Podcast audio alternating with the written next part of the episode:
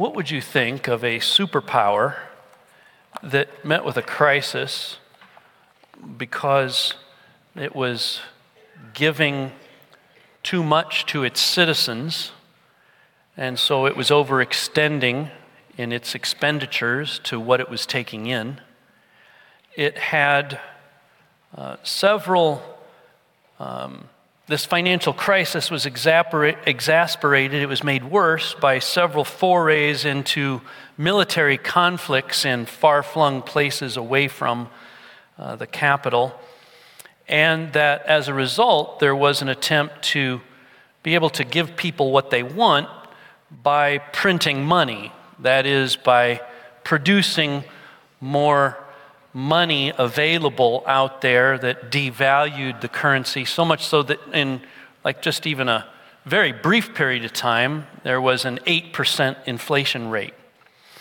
Uh, the superpower that I'm talking about is the Roman Empire in the early AD 60s. Uh, Nero was the emperor, and um, they had done several things. They had gotten involved in some conflicts in Britain and Armenia. There had been several natural disasters. There was a great fire in Rome in which a large part of the capital was destroyed, and the expense to rebuild Rome was enormous. And so, to deal with this new financial pressure, Nero began to produce copper and brass coins uh, instead of silver ones. And in fact, he had debased this coinage in such a degree that in Alexandria in Egypt, the silver content of the coins fell from 23% to 15%. So that's an 8% devaluation, right? and he'd gathered all of the old coins and gathered them up, which is why coins before AD 65 are rare, okay? And he replaced them with all these new devalued coins that didn't have as much silver in them. Uh, it's estimated that just what happened in the city of Alexandria was enough to, quote unquote, fund the rebuilding of Rome after the Great Fire. So plentiful were these coins that Nero made uh, as an attempt to solve his economic problems, they were so plentiful that in the early 20th century, when people would find them, they, had, they would get more money by melting them down rather than selling them as old coins. That was how plentiful those coins were. Um, in that environment of this superpower that is in trouble financially, there was the casting about for finding someone to blame for all of these problems. And this is why we come to 2 Timothy chapter 2. I invite you to open your Bibles there. This is why the Apostle Paul is in prison. He had been in prison before because of an issue with the Jews in Jerusalem, but he had been released and had done several things. We've talked about that, especially in our introduction to this, this letter to 2 Timothy. But now he's been rearrested as part of a great persecution against Christians. The Roman historian Tacitus writes about this. He's not a Christian, he's a secular historian, and yet this is what Tacitus writes about that time. Therefore, to stop the rumor that he, Nero, had set Rome on fire, Nero, falsely charged with guilt and punished with most fearful tortures, the persons commonly called Christians, who were generally hated for their enormities that just means they were hated for their beliefs. Christus, the founder of that name, was put to death as a criminal by Pontius Pilate, procurator of Judea, in the reign of Tiberius. Isn't that fascinating that a secular Roman historian knows enough about the story of Jesus to explain that? But the pernicious superstition, repressed for a time, broke out yet again, not only through Judea, where the mischief originated, but through the city of Rome also, where all things horrible and disgraceful flow from all quarters, as to a common receptacle where they are encouraged. Accordingly, first those who were arrested, who confessed that they were Christians, Next, on their information, a vast multitude were convicted, not so much on the charge of burning the city, but on the charge of hating the human race. You see, the issue for the persecution of Christians in the AD 60s was not that they had been falsely accused of burning the city of Rome, but because they weren't getting with the program. They weren't joining in, and as a result, they were regarded as haters of the human race. Now, the Apostle Paul is writing under arrest here, and what I find fascinating is that he does not write about the politics of the day. He does not write about what Christians should do politically or how they should endure persecution or how they should stop it or what politically they could do, for example, to overthrow wicked Nero. He does none of that. Instead, here in chapter 2, verses 1 to 7, he marks out the priority, the priority for the Christian in this life.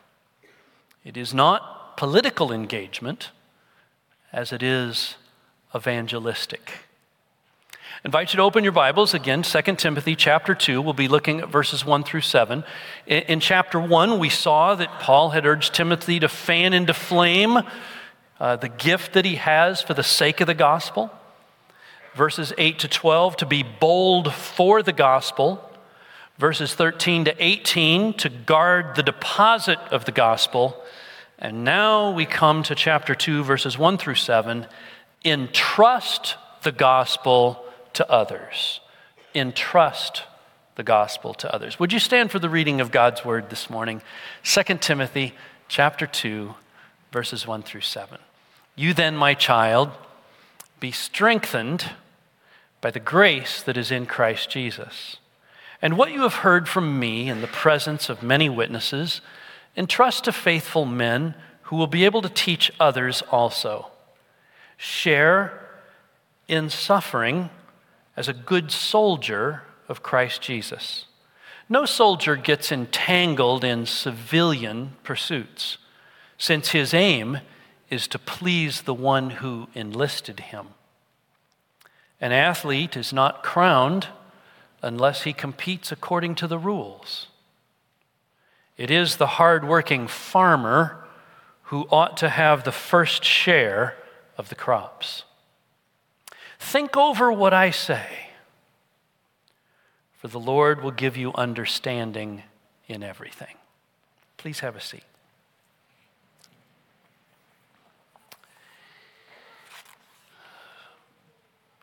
Paul begins by saying that we should be strengthened by grace and entrust the gospel to others. God wants Christians, and particularly Christian leaders, to be strong in grace. What does that mean? Well, it means, first of all, not legalistic. Being strong in grace or being strengthened by grace means not being legalistic. That is, to make up a bunch of human made rules and then to satisfy them and make, make yourself feel good that you have satisfied a bunch of rules that you yourself made up. Uh, no, not legalistic, but freedom loving.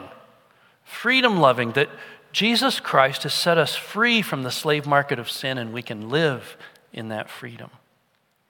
Uh, being strengthened by the grace that is in Christ Jesus means not stuck in tradition. You think about Paul's uh, tradition as a Jew, all of the traditions of Judaism. He was not stuck in those traditions, but willing to try new things, being strengthened by the grace, not focused on maintaining. Paul wasn't about saying, All right, you and me, Timothy, we're in this together, let's hold on strong. Now, he does say that, right? Earlier in the chapter, guard the deposit of the gospel, but he's also about loving Jesus in front of others, to put Christ on display before a watching world. He's not paralyzed by what he can't do. You know, he could have written all kinds of things that he couldn't do as he's under this arrest. In his first arrest, he was under house arrest and he had quite a bit of liberty. Here, he's not. He's in chains. And he's limited, extremely limited by what he can do, but you don't read about this. He's not paralyzed by what he can't do, but energized by what God can do. Leaders, Christians who are strong in grace. God wants leaders and Christians who produce other Christians. This is the mission that we have. Look at it in verse 2. What you have heard from me in the presence of many witnesses, entrust to faithful men who will be able to teach others also. Notice the progression. Paul takes words in the presence of other people and imparts them to Timothy to entrust them to faithful other people who then will teach other. Paul is thinking generationally here. It's not program oriented. It's not, okay, now come up with a discipleship program, it's relationship driven. It's not finance based. It's not based on, now, Timothy, make sure you raise enough money for the programs in the church there at Ephesus. Instead, it, and I'll use an old word here, it's disciple making based. It's where one person is sharing with another person, and that with the goal of sharing with others. It's not captive to an organization, but dedicated to the care and feeding of what we might term an organism, a living thing that's called the church. When Paul says, What you've heard from me in the presence of many witnesses, entrust to faithful others who will be able to teach others, still others, he's talking about a communication of the Christian faith from one generation to another. It's communication, first of all, in relationship. Paul to Timothy. They have a relationship with one another. It's a communication in community, in the presence of many witnesses. It's not just Paul and Timothy, it's many witnesses, many others in community. It's a communication of life in trust to faithful others. By the way, that presumes that you're engaged with others. So many of us live very isolated lives engaged with others. It also presumes that you have some discernment in identifying in whom to invest your life. It says, entrust to faithful others. Now, you know that's not going to be perfect, right? Not even Jesus or Paul had all of their disciples walk with Christ for their, for their whole lives. But Paul is implying here that Timothy should exercise some discernment in thinking about in whom to invest his life. It's a communication in relationship, in community, it's a communication of life, and it's a communication of equipping. These faithful others that Timothy is entrusting the gospel to, who will be able then to teach still others. And so the message of Christianity moves from one generation to the next. Be strengthened by grace and entrust the gospel to others. Now, as Paul is giving this key command for the Christian, this is what we're supposed to do. He gives three illustrations of how we are to go about it an illustration of a soldier, an illustration of an athlete, and the illustration of a farmer. Let, us look at each of those in turn. First, be a good soldier of Christ Jesus. That is, leaders with the dedication of a soldier who focuses and endures. This will involve hardship together, which is why the first statement there in verse 3 is share in suffering as a good soldier of Christ Jesus. I don't know if you've ever had the privilege of being with a group of soldiers that had been together in battle, but it's a great experience. What you will discover is that those who have endured battle together look back on that time of significant hardship and don't deny the hardships, but they also look back with some degree of fondness for the camaraderie that they had experienced together in battle. In fact, many will describe it as I've never felt so close to other human beings in my life. We're in a battle, friends. Whether we want to acknowledge it or not, we Christians are in a battle the battle for the souls of boys and girls and men and women. Our job is to entrust the gospel to others who will be able to teach others also. And Paul tells us that we need to remember that this is a battle and that we are soldiers in the battle. Now, I just want you to imagine for a moment this wonderful fellowship of East White Oak Bible Church, gathered together in heaven. One day we're with the Lord in heaven. And there is, I, I have no idea if this will ever happen, but there, let's just say that there's a reunion of East White Oak people in heaven. Don't you think that we will together have a camaraderie of having been in the battle together that would just enhance our fellowship and our closeness.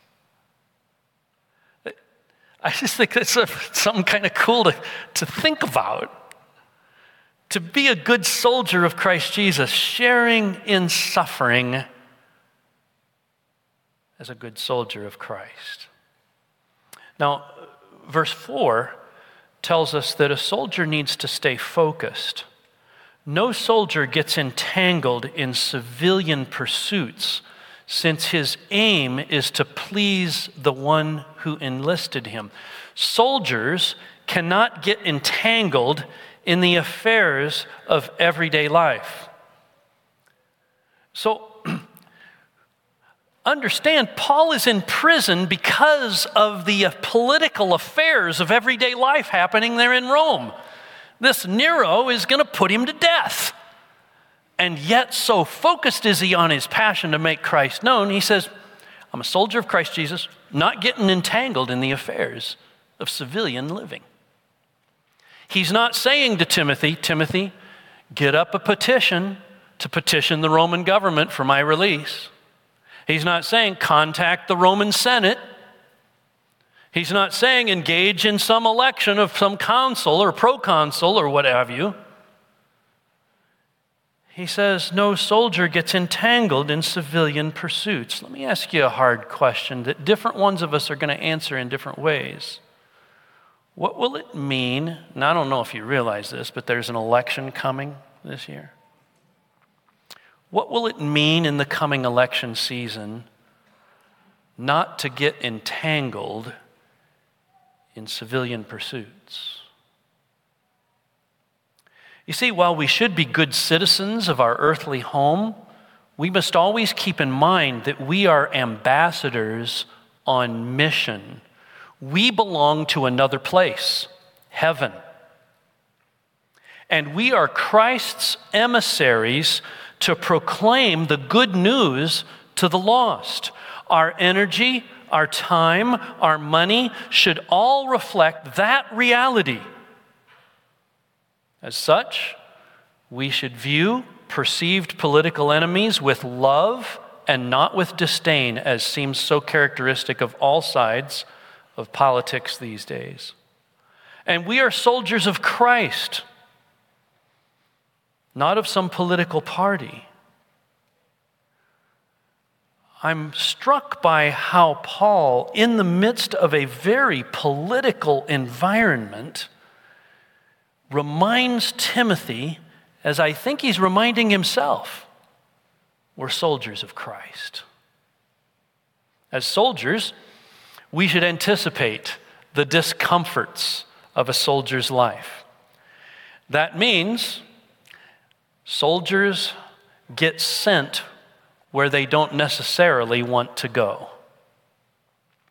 Carol and I just returned from the Solomon Islands, where the 2nd Marine Division endured unbelievable casualties in the midst of an unbelievably bad environment. More, more soldiers died of disease and infection and malaria than died from battle wounds. Okay, it was a hard environment. The soldiers there didn't say, well, wait a minute, you know, I, I kind of want to go to Monterey, California for my soldierly duties. Oh, okay, well, we'll send you where you want to go. No, that's not how it works. A soldier goes where he is sent. As soldiers of Christ Jesus, uh, it means that we won't necessarily go where we want to go. We are told what to do, and it's not always precisely what we want to do. You see, we've lived in such luxury here in, in our nation that we have forgotten as believers that we are soldiers first and foremost. I don't know if you've ever experienced it, or perhaps you know someone who has, who went to the recruiting uh, uh, center to sign up for military service. And the recruiter says, Oh, yeah, you want to be, uh, and then fill in the blank. You know, you want to be a uh, electrical engineer on a nuclear sub? We've got that for you. Boom.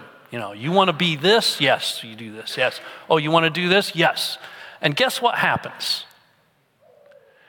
Well, in almost every case, you don't get what the recruiter said you would do. Why? Because a soldier, and in this case, I mean, we can talk about any person in military service. I know that calling a Marine a soldier is a big no no, okay? So I get that, okay? But just to use the term that's used here, anybody in military service goes where they're told to go and they do what they're told to do. You're not in charge of your life, Christian. You're not. Your commanding officer is. Why is it that so many Christians live so badly? Not wickedly, mind you, but badly, inanely. People who are aimless and bored amusing themselves with video games and social media. It is the entanglements of the affairs of everyday life, translated here as civilian pursuits.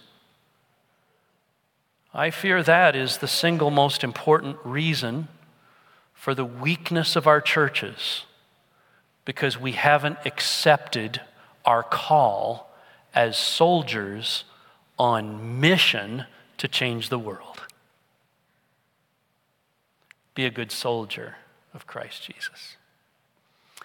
The second, uh, well, let me just say, a good soldier pleases the one over him, the one who enlisted him. Who enlisted you as a soldier of Christ Jesus? Well, if you understand the Bible, if you read the New Testament, you know that God called you before the creation of the world. that there's something that was going on long before you were ever born. It's Jesus who enlisted you. You didn't enlist yourself. God called you, and you came to Him because He called you. And a good soldier pleases the one who enlisted him. What that means is we deny our pleasures for the sake of the commander and of the team. We deny our pleasures for the sake of the commander and the team. There's a beautiful illustration of this in 2 Samuel chapter 11. Uh, Uriah is on the battlefield, and David commits uh, adultery with Uriah's wife, Bathsheba. And so David is trying to cover it up because Bathsheba is pregnant. He wants to get Uriah back in town so that it can all be covered up and, and make it look like Uriah's the dad. And so he gets Uriah in town. He says, Hey, take a break, go home, and enjoy yourself. It says in the scriptures, but Uriah slept at the door of the king's house with all the servants of the Lord and did not go down to his house. When they told David Uriah did not go down to his house, David said to Uriah, Have you not come from a journey? Why did you not go down to your house? And Uriah said this to David The ark and Israel and Judah dwell in booths, and my lord Joab, that was his general, and the servants of my Lord are camping in an open field. Shall I then go to my house and eat and drink and lie with my wife? As you live and as your soul lives, I will not do this thing. You see, he was a good soldier. He understood that he denied his pleasures for the sake of the commander and of his team. David said, Well, okay, stay here today and tomorrow, and then I'll send you back. And then David invites him to dinner that night, and he gets him drunk so that he would wander off to his house. But at evening, he went to lie on the couch with the servants of the Lord. He didn't go down to his house. We're in a battle, brothers and sisters. We're not in a dream. This is real life here. We're surrounded, we're outnumbered. But the battle, as I have suggested, is a, is a spiritual one, not a political one. The great World War II General Douglas MacArthur said, In war, there is no substitute for victory. The use of our time, our tongue, our discipline, and our money should be directed by Jesus, our commander, rather than our own independent thoughts. Be a good soldier of Christ Jesus. Now, the second illustration that he gives on our mission is to be an athlete that competes honorably, an athlete who presses on to the goal. Uh, there can be no shortcuts to godliness. There's no such thing as microwave Christianity. Just stick me in a microwave, press 30 seconds, and zzz, I'm a white hot Christian. That's not how it works and there can be no resting on past accomplishment. You don't, well, well, years ago I was really involved in the ministry of God's word or really excited about taking gospel to the ends of the earth. No, the significance of our labor as believers is not an excuse for breaking the rules. He's talking about an athlete competing according to the rules. You know, God gives us instructions, things that are right to do and things that are wrong to do. There's a lot of people these days who are Christians that are saying, you know, I've worked so hard, I'm doing so much here, I deserve a break. And what they mean by that is, I can go ahead and sin a little bit and it's okay because I need a break. I'm tired, I'm weary. In fact, I think that that may be what's behind so many these days of pastors and church leaders who end up in moral failure. It's the result of very busy people thinking that it's okay to break the rules because they have been working so hard for the cause of Christ and they make an excuse.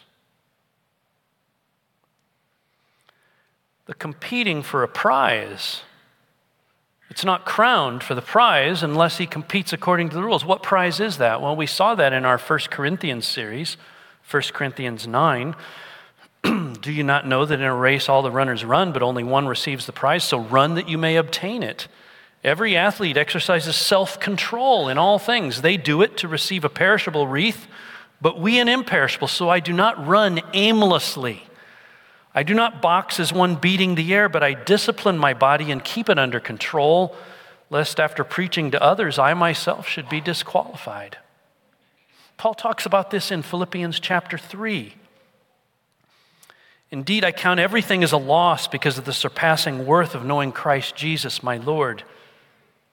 For his sake, I've suffered the loss of all things. Indeed, I count them as rubbish in order that I may gain Christ and be found in him, not having a righteousness of my own that comes from the law, but that which comes through faith in Jesus Christ, the righteousness from God that depends on faith. He says, I press on toward the goal for the prize of the upward call of God in Christ Jesus.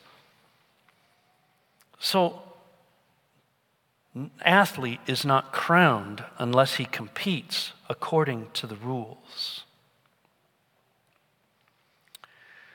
Jesus' question that he asks in Luke 6:46 is a convicting one. Here's what he asks his followers. Why do you call me Lord, Lord, and do not do the things that I say? Isn't that a convicting question? Why do you call me Lord, Lord, and do not do the things that I say?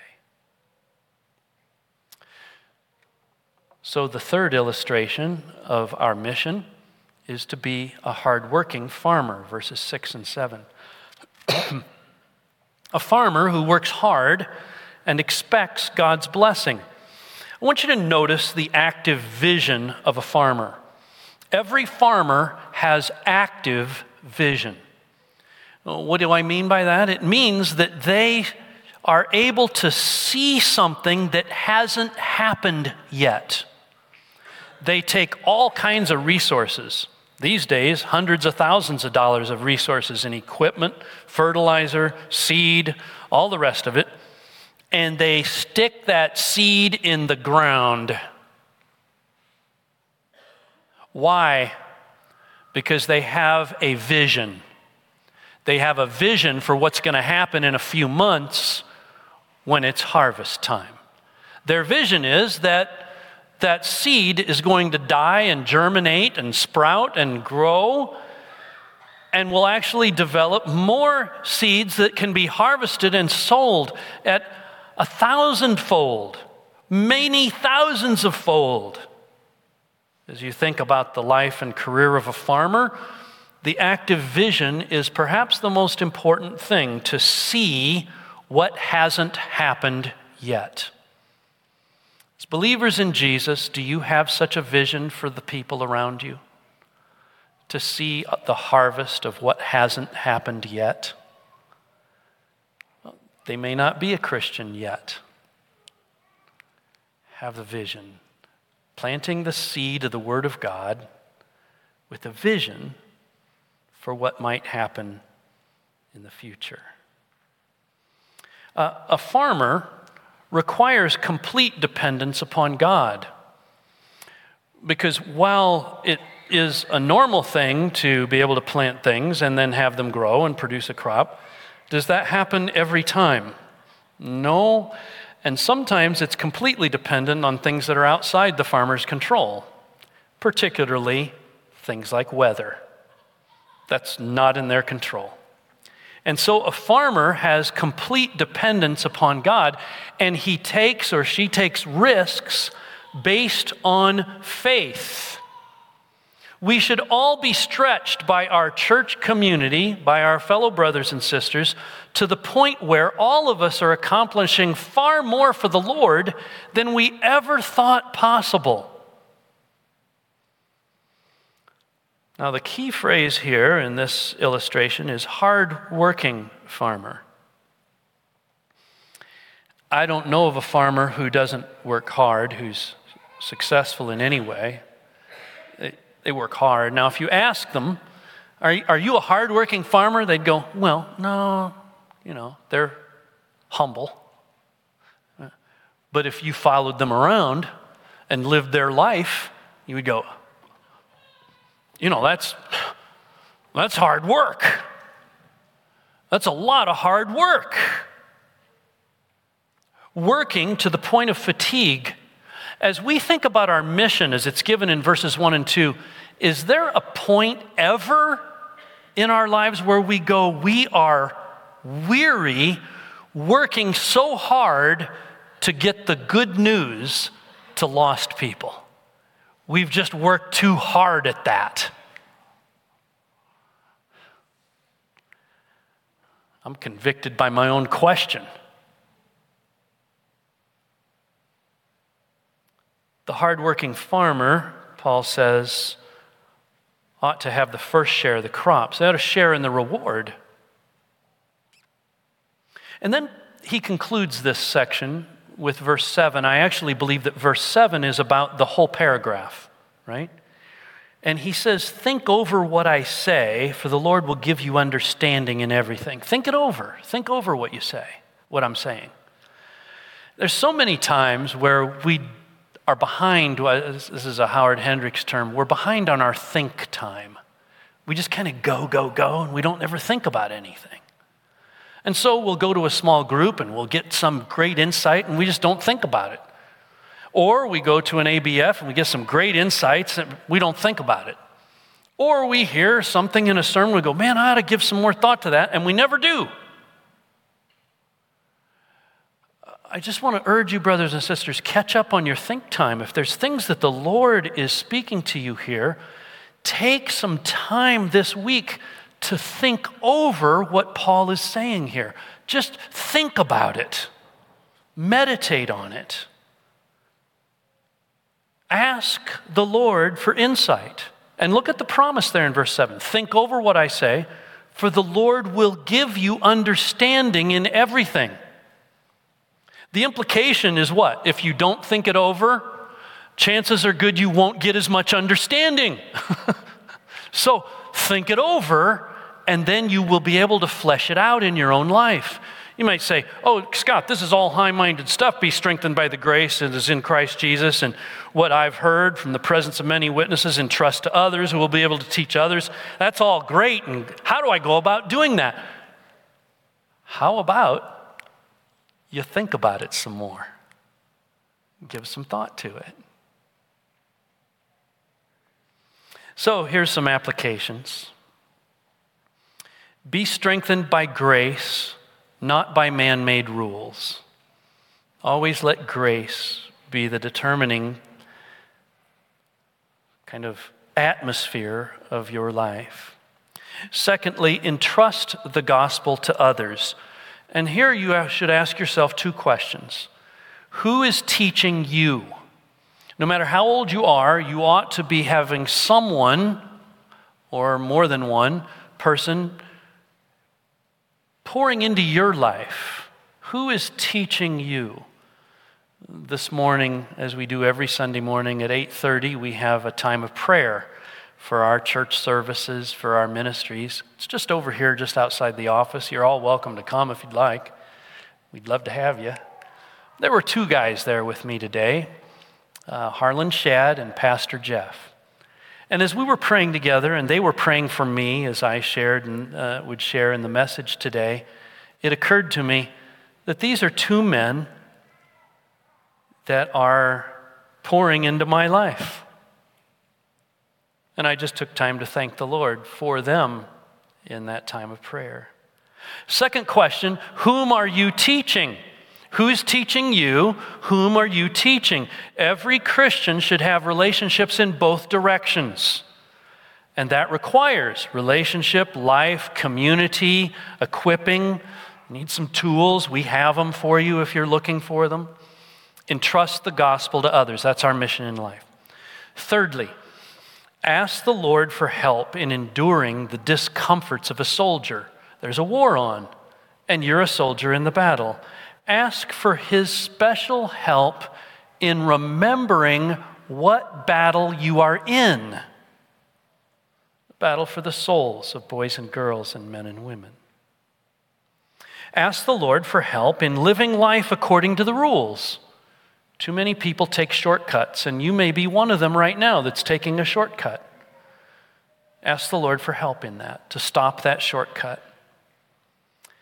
And then ask the Lord to help you to work hard for His kingdom, not for your own. Ask Him to help you to know how to take risks for Him based on your faith in Christ. And if you're looking for some way in which you say, you know, I'm completely ill equipped for this, I just want to encourage you that the Spread Truth event that happens this summer in New York would be a great place for you to begin if you're thinking, man, I have no idea where to start with this, because it's an equipping event that should equip you in the sharing of your faith so that when you get back home, the goal is when you get back home, you're equipped to share your faith. Oh, yeah, you'll share it there in New York City, but the goal is that then you're equipped. So I just want to encourage you that that might be a good beginning step to take. Paul is writing these words as he is facing execution in the middle of a superpower that is on decline, that is facing horrific problems, and that is blaming Christians for all the problems. Notice how unentangled Paul's life is. May it be so that our lives are similarly focused. Let's pray. Lord, thank you for this good word, a convicting word. Help us to be strengthened by the grace that's in Christ Jesus. And then, Lord, we pray that what we've heard in the presence of many witnesses, we would entrust to faithful others who would in turn be able to teach still more people. Help us to share in suffering as a good soldier of Christ, that we would not get entangled in civilian pursuits, but that our aim would be to please the one who enlisted us. Help us to compete according to the rules, not taking any shortcuts. And help us to have the visionary, hard work attitude of a farmer. Help us all to take time this week to think over what Paul has written here. And Lord, we pray that you would give understanding in everything. Finally, Lord, I want to pray for that one here who's never put their faith in Jesus.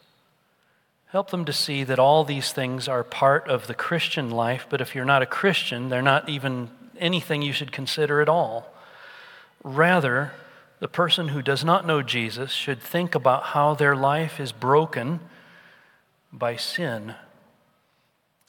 That Jesus came into this world to live a perfect life and to die as a payment for our sins. He rose again to prove that he is victorious over sin. And everyone who believes in him, trusts in, and relies on what Jesus did at the cross to pay for our sin will not perish but will have everlasting life. And I pray that those who've never put their faith in Jesus Christ would do so right now. That they'd say, Lord Jesus, enlist me in your army. Forgive me of my sin by what you did at the cross. Grant to me the eternal life you promise. And help me to share this good news with others. In Christ's name we pray. Amen.